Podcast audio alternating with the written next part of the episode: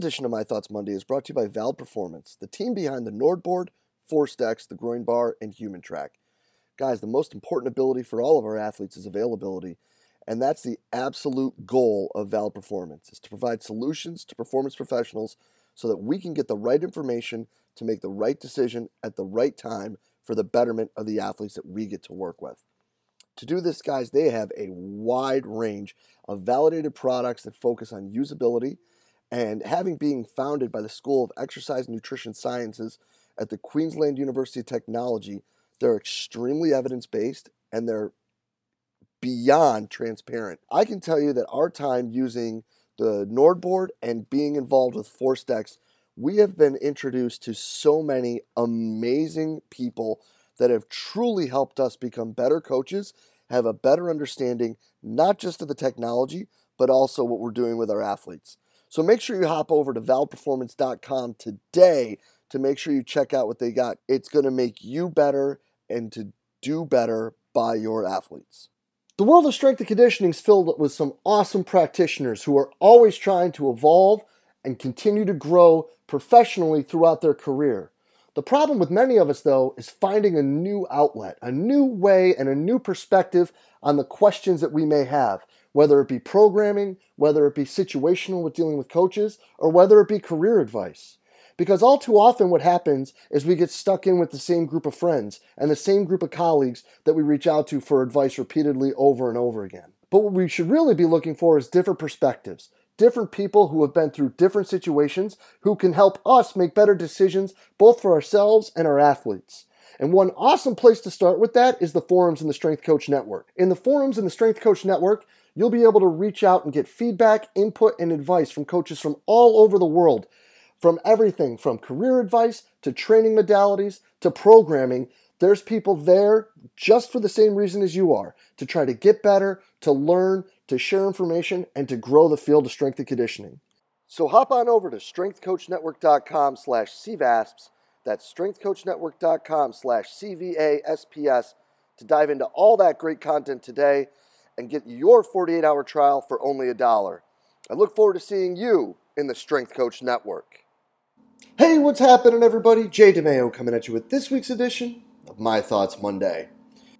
And as we continue to run down through these presentations and I give you guys my two cents as to what I took home from these talks, we've come to Nate Brookreson's talk. And Nate's talk was awesome. Nate's talk was one that when we really started putting these things together, and when we sit and we meet, um, is really the direction that we want CVASPS to be going, and that is having practitioners come and talk about what they do, and talk about what they've done, and give examples and give before and afters. You know, this is what we did. This is where we started. This is how we got there, and this is what our results were. And Nate not only did that, but he was so open and so candid with everything that he was talking about that he even shared with us the shortcomings and where you know he felt that they could have done better. And there were so many sensational takeaways from this. And I'm not even going to get into the metrics and how they were evaluating this young woman and what they were looking at and how they were looking at things and like because all of that was so world class it's not even funny. It's like he was looking at numbers and breaking down movements in a way that was just like so next level. It was awesome. But i want to talk about some some different take homes like things that we can get across in a 10 minute podcast. And I think the first thing that we all need to remember is something that Dan John said, gosh, it's got to be 15 years ago now in that DVD set. And that is the plan is to keep the plan the plan, right? And the goal is to keep the goal the goal. And with this young woman, the goal was to get her back to playing, right? After an injury. And in order to keep the plan the plan, you have to be ready to deviate from that plan and to alter that plan to make sure that the plan consistently moves to the goal, Now, you might be sitting here and saying, that's not keeping the plan the plan. Well, right. Life throws you curveballs. And there are times when you're going to see things, or there are going to be things that happen, or there are going to be things that show up that may or may not be good or bad or indifferent or whatever. And you're going to have to make alterations. You're going to have to look at other means that are going to be able to assist things. Nate talked about some nutritional situations.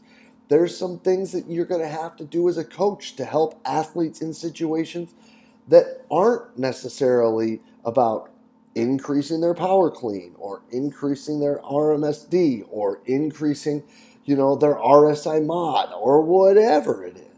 There's going to be things outside of that plan that we're going to need to address and we're going to need to account for to keep these athletes moving in a positive manner.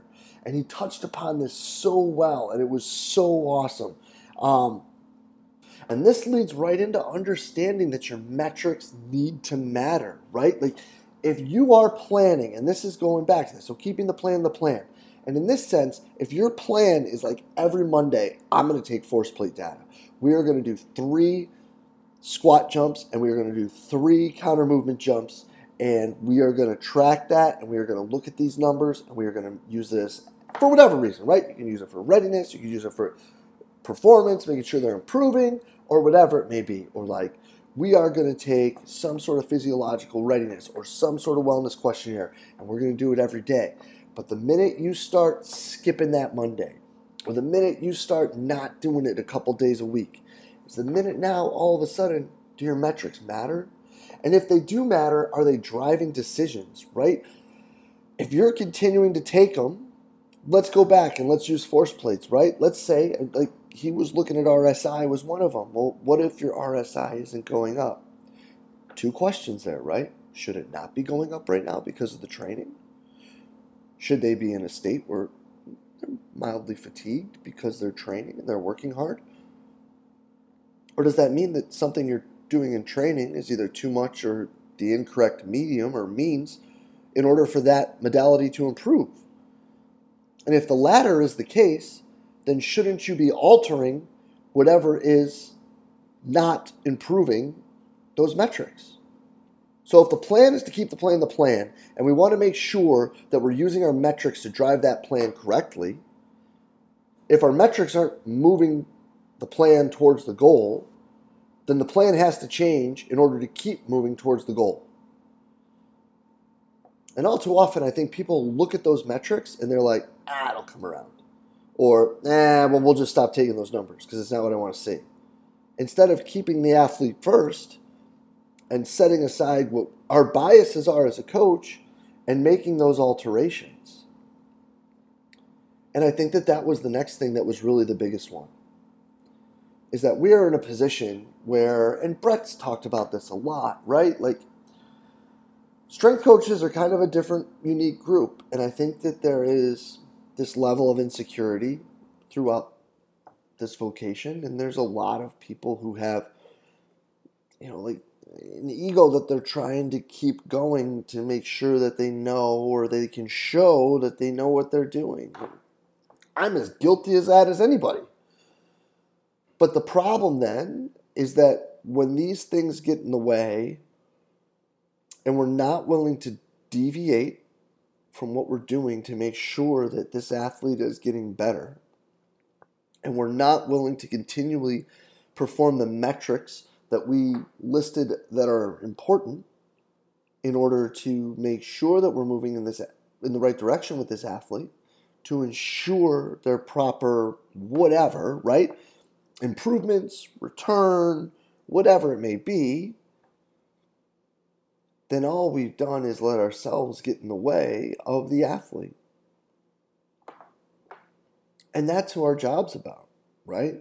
We talk about we're there to serve the athletes. We're there to make the athlete better. We're there as a support role for the athlete and a support role for the coach.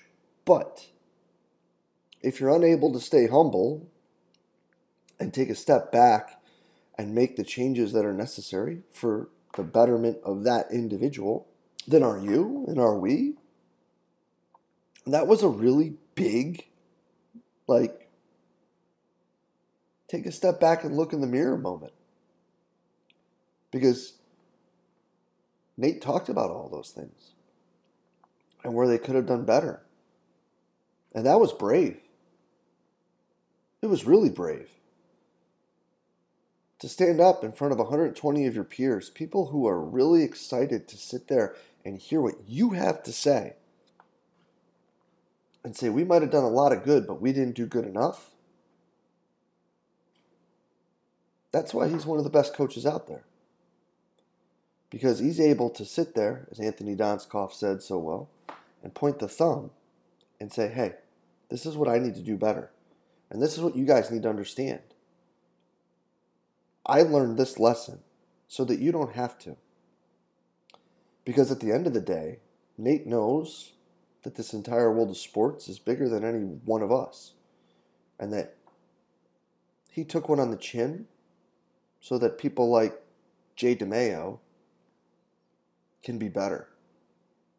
And I thank him for that. And I thank him for sharing that because that's extremely brave.